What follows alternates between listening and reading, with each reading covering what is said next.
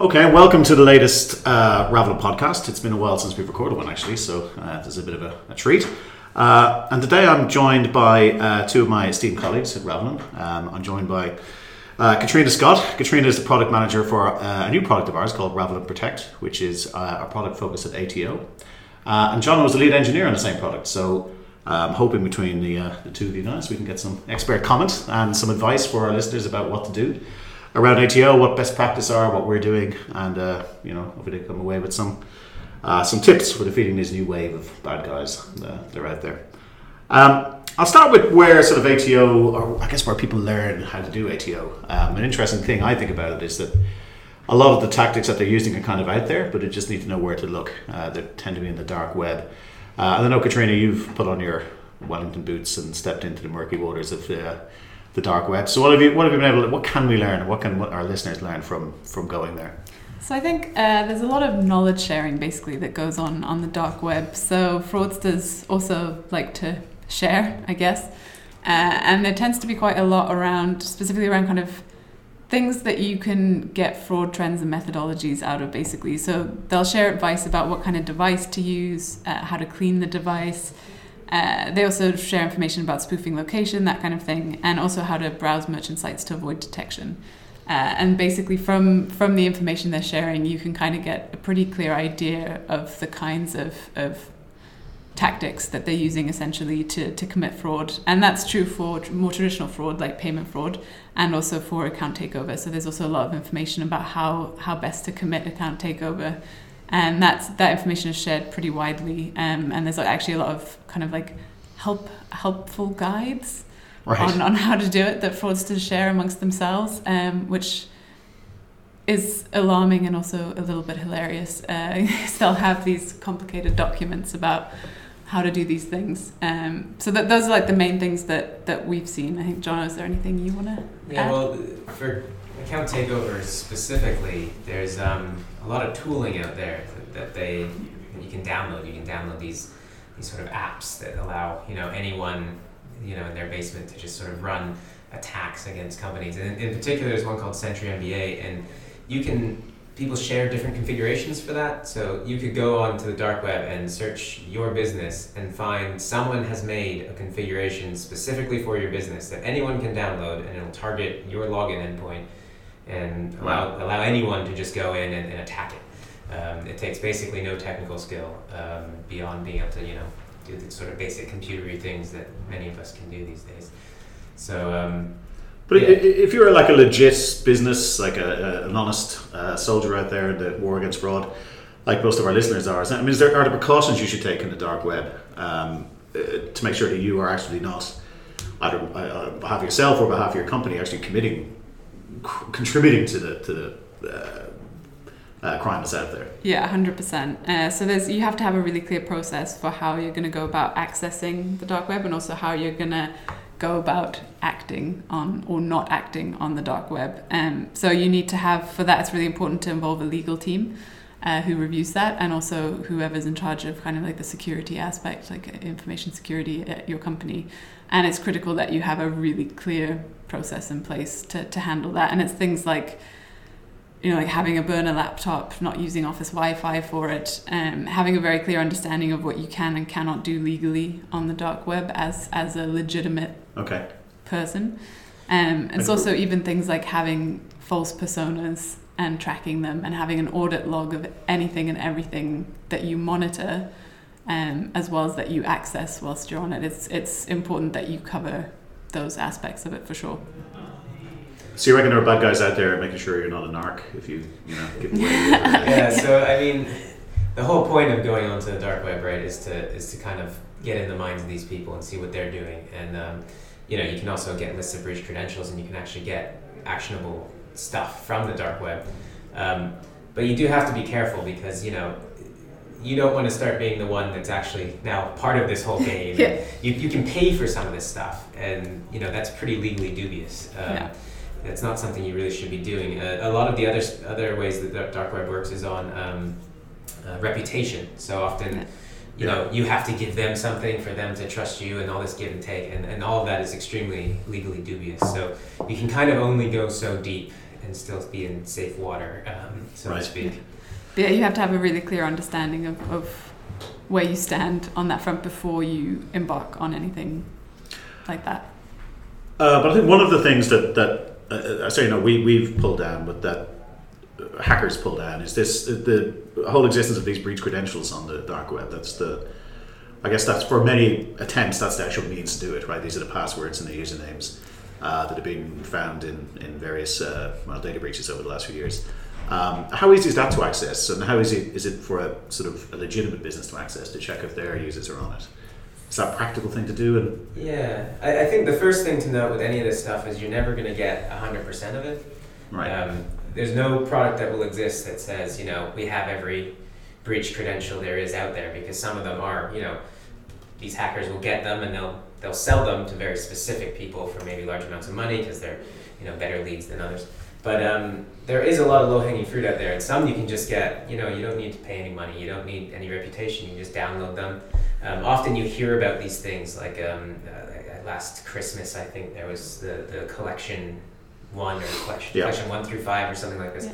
Often when those get bubbled up to the mainstream media, that's really you know a collection of breach credentials that have been maybe around for a little while that have been put all together and suddenly they're accessible without having to either pay or, or go through some sort of reputational process on some forum so they become just easier to get and so those are definitely something that, that are, are feasible to get um, Yeah. parsing them is a bigger problem because Yeah. hackers don't exactly follow a protocol or a specific format Yeah, it'd be Uh, great if they standardized that, yeah. you spend quite a long, lo- large amount of time going through all these ridiculous file formats that these hackers come up with and Yeah. with that you can actually there there are you can access access these lists on the surface web on the normal internet. There's a lot. There's been, I think, a significant increase in in the number of cracking forums that are just on the internet that you can Yeah. access, and it's it's a similar kind of idea in that you tend to have to have a reputation, um, but a lot of them you can actually just download lists and they'll compile these lists and you can download them for free. Um, and that's just on the surface web rather than the dark web. And in your view, is that still the most common? Is the credential stuffing still the most common form of ATO, as opposed to sort of, I guess, you know, focused attacks on certain individuals? So, just With, throwing everything against the wall yeah. and see what. I mean, with that, I think it will really depend on what the target is. So obviously, there are more sophisticated attacks that involve malware or phishing and things like that. But for those more sophisticated attacks, you tend to see it more on like the banking side or where the potential reward is is fairly significant, where the payout for for the effort basically makes sense. Yeah. I think with a lot of online merchants, what you tend to see is breach credential stuffing, just because it is so easy. Um, it's very very easy to run these automated scripts and use these breach credential lists, which you can get fairly easily, um, and then just attack logins and Right. and kind of try your luck with them. Um, and hackers I mean they're fundamentally pretty lazy right they're gonna, Yeah. they're gonna do the easiest thing for the biggest bang for buck and, and Yeah. You know, as a business, if you have one or two accounts being breached, depending on what your business is, that's probably not necessarily a huge operational problem for you. It might be, you know, it could be reputationally quite damaging, other things like this. If you're having tens of thousands of accounts being breached, then that's that's the problem, and that's that's what breach credentials. That's basically exclusively breach credentials. You, you, you don't get you know these sort of targeted phishing attacks against tens of thousands of people. That's just, I mean, unless they got a lot of time on their hands, it's not really a feasible thing to do. Um, and uh, uh, like brute force attacks and things like that, those are also just less common because they just don't get as many hits and they're easier to protect against. So, really, yeah, the main thing we see, I think, is Yeah. And I think with breaches being so common, it has just become, you know, all the breaches you hear about that drives it as well. Um, Yeah. Because the lists, there's just more and more of them out there, um, and you can use them. Yeah.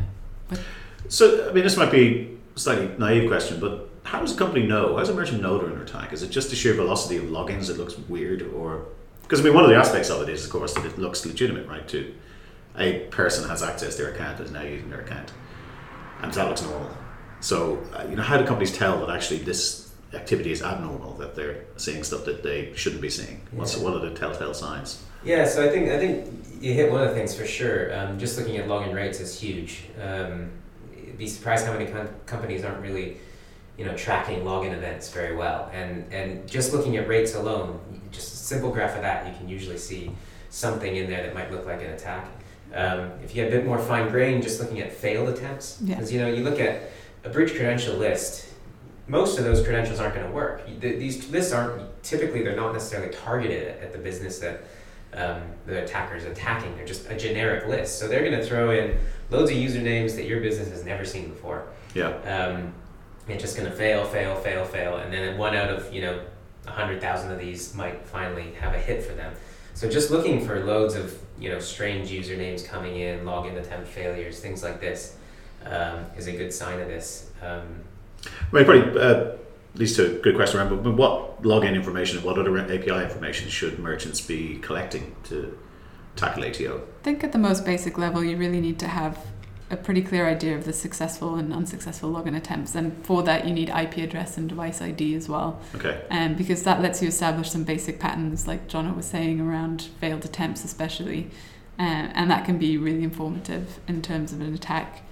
I think other information that people need to pay attention to as well as things like account changes. So if a new device is detected at login or uh, an email is updated and a delivery address is changed, that kind of thing, uh, as well as password resets and updates potentially. Um, I think that that is Yeah. at least a solid ground. to kind of think of the, the journey that these sort of hackers are going on, right? The, the guy that's running the, the actual attack and hitting, you know, hundreds of thousands, if not millions of usernames, what they really want is to just check the login endpoint. If that comes back successful, they just put a check mark in there. Then they sell that on. So what you want to collect at that level, um, at the login level, the IP address is so important because that's usually the biggest bit of information you can get Right. um, as well as the device ID. But later on down the line, when they sell it, some other schmo is going to come in, and they're going to log into this account as well. And they might go in and change the delivery address and change all this other stuff. And so that's kind of another angle of it is to get it, you know, when it's then being actively used, not just when it's being attacked. So that's Okay. of the, the two sides of it, and collecting as much information sort of at both of those angles is, is important. Some in some attacks as well, you will just see people sign in and then never come back again. And for for a lot of those, the the I, the, the theory is that it's people scraping out personal information as well, which you can then sell on to other fraudsters who might want to be might want to commit identity fraud. Uh, so there, there's multiple ways of monetizing it, which which can make it quite tricky to detect because people are doing it for different reasons, using different methods. Yeah. Um, Or they get an attack, they find an account, it doesn't have a credit card attached to that account, so they don't care because you can't steal from someone who doesn't have any money attached to their account. So there's all sorts of different. There's also an interaction between payment fraud and ATO with that because if they do log into an account and there's no card saved, they can also leverage the person's good reputation to use a stolen credit card yeah. and then make an order that way. So there's quite there's quite a lot of ways of making it profitable. Okay. I mean, there's quite a lot of different strategies that you can, um, uh, that, sorry, that a merchant can implement. I mean, ha- but how do you choose between them? How do you assess? Because in big fear, every you know commercial organization is that they put in some strict rules around ATO and then close down a lot of good customers because you know it's hard to determine a good Uh, you know what the impact of one will be. I mean, how do you do that? How do you dis- how do you assess these strategies? I think whether you're trying to use rules or if you're trying to use a machine learning model, whatever you're doing, you need really clear labels of, of when you do have an, an account takeover attack. So when you do know, you need to be collecting that information as well. You need to be collecting, like, here are all the customers who have had an account takeover, because that helps you assess. If you can build up a big enough database that, that does help you assess the things you put in place to, Yeah. to remedy it, basically, because you can analyze, well, how many of these people would have been stopped by XYZ if we had that in place at the time, and that kind of thing. So that definitely helps. Okay. Um, I mean, is there? I mean, do we sort of any evidence of a rule change that's had a positive impact with uh, clients? Yeah, I think there's there's a couple of areas where you can definitely see pretty quick results. I think the breach credential checks at login and when a user is resetting their password or creating an account to make sure that they're not setting passwords or using passwords that have been compromised. Uh, it hel- that definitely helps. I think And it's not even compromised passwords. Another quite easy area, probably even even easier to get than than breach credentials is just you can go online and find lists of like the hundred most common passwords, and Yeah. you can just disallow those. Just you know the people who put in you know QWERTY is their password. Just you can just disallow those, and there's there's loads of them. There's like a hundred that you can just say you know, just just if they try to set that password, just block them from doing it. The, the one thing I'd shy away from, which is something that is really common but doesn't actually work very well, is the idea of doing these sort of password rules where you say like, Oh. oh, you need a capital letter and a symbol and a number here and all this. I think it's really common because it's very easy to implement, but at the end of the day, you know, if someone's using a breach credential list, it doesn't matter how complicated the password is, they have the password. So it doesn't really protect against that. Um, I think Microsoft recently had a really good blog post about that, about their account takeover experience and how 99% of it, those sorts of rules won't cover it all. Yeah. So it's it's not really that useful, and it does annoy users. So it's, it's that's one way to shy away from. Makes it hard for humans, easier, you know, Yeah. not more difficult for computers. Yeah, they don't yeah, care. exactly. I think having rules and rate limits as well, sensible ones around key things like device ID, IP, customer ID, that kind of thing is also really important. Yeah. And obviously, if you have the resources then it's appropriate for your data, machine learning as well can be really useful. Uh, but it just kind of depends what's appropriate for your business given the data and the problem that you have. Yeah. But leads to an interesting uh, challenge in ATO, and, and you speak to any merchant. This is the I don't know maybe the second or third thing they say about ATO is like, what do we tell our customers? Right? Is this uh, concern around what the best way to communicate to someone whose account has been breached, and you know, I guess whose fault it is that it was breached, and you know who's who's responsible for the uh, uh, for whatever might have happened. I mean, what, what advice are we giving to, to merchants, or you know, what are we hearing as So I mean, it, it is definitely really tricky for merchants because obviously most of the breaches they're not the, the the lists that get used in these attacks are not necessarily from the merchant who gets attacked. In fact, most of the time they won't be.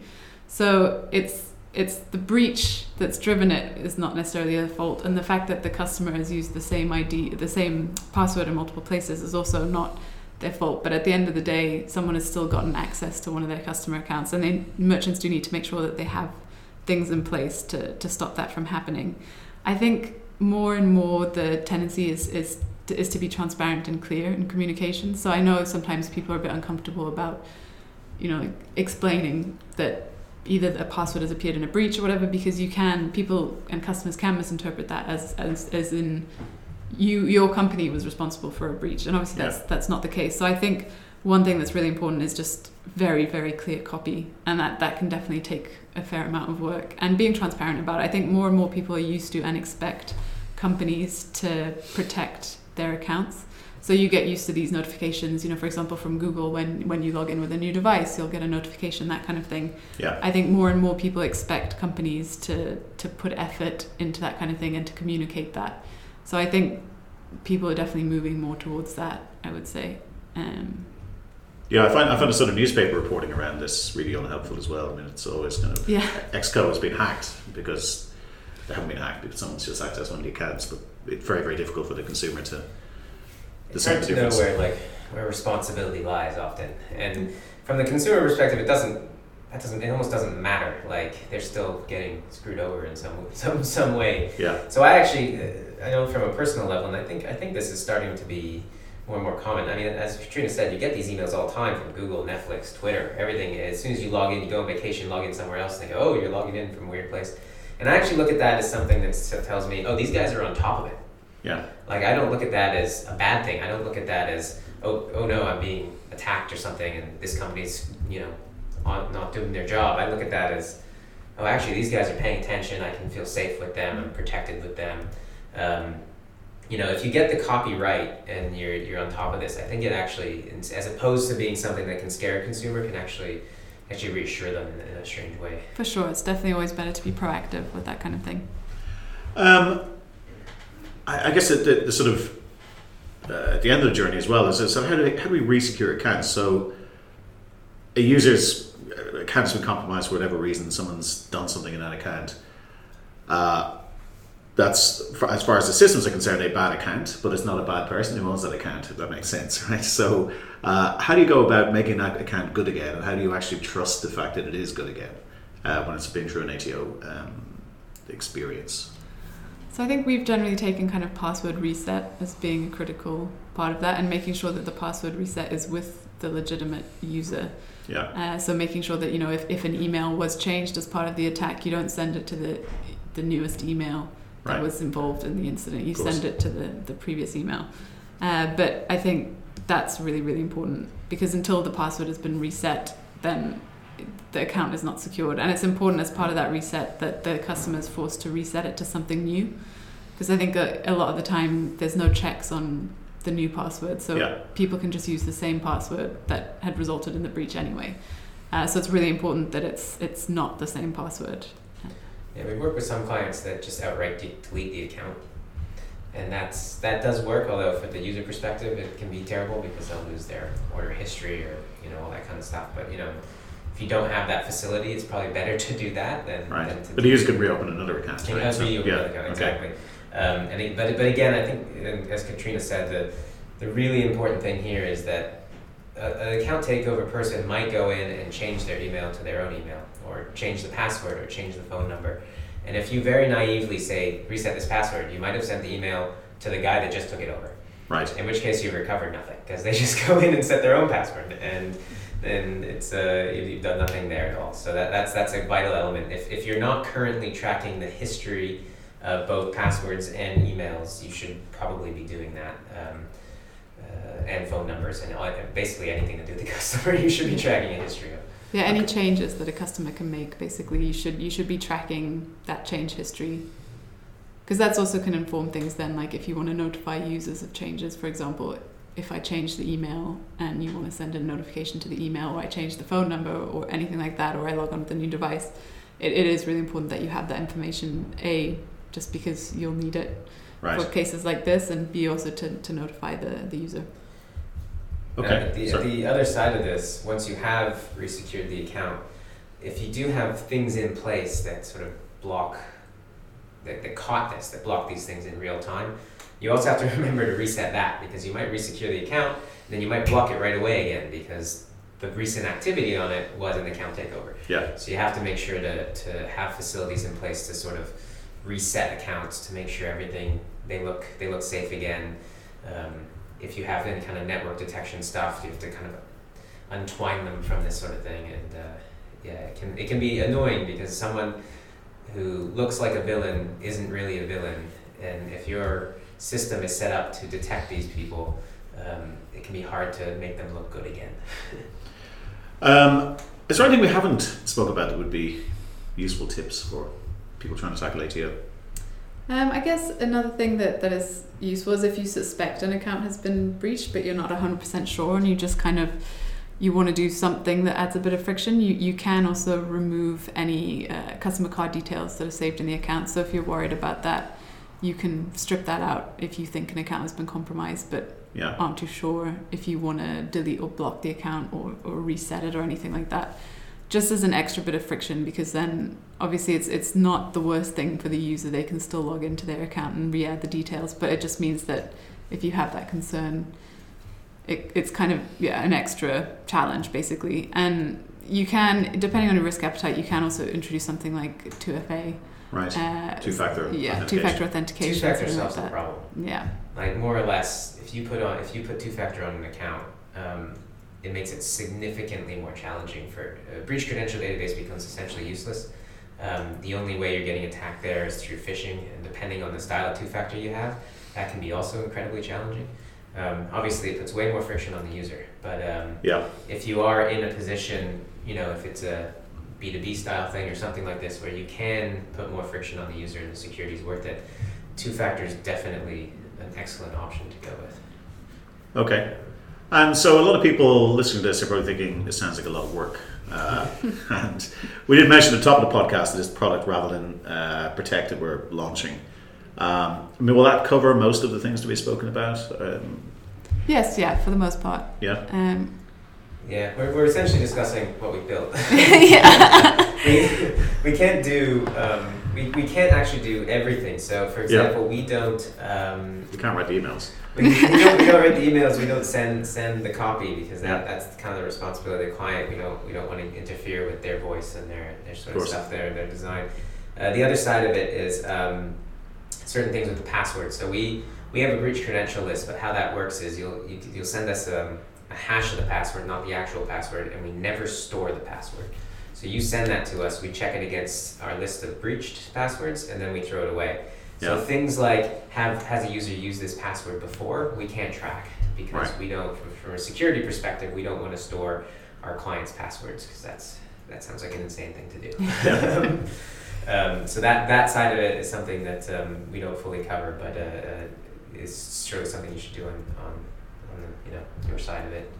Cool. Uh, but pretty much everything else, yeah, we. Um, yeah. All right. Yeah, covered. Um, well, listen, thank you very much for sharing your thoughts. Really useful.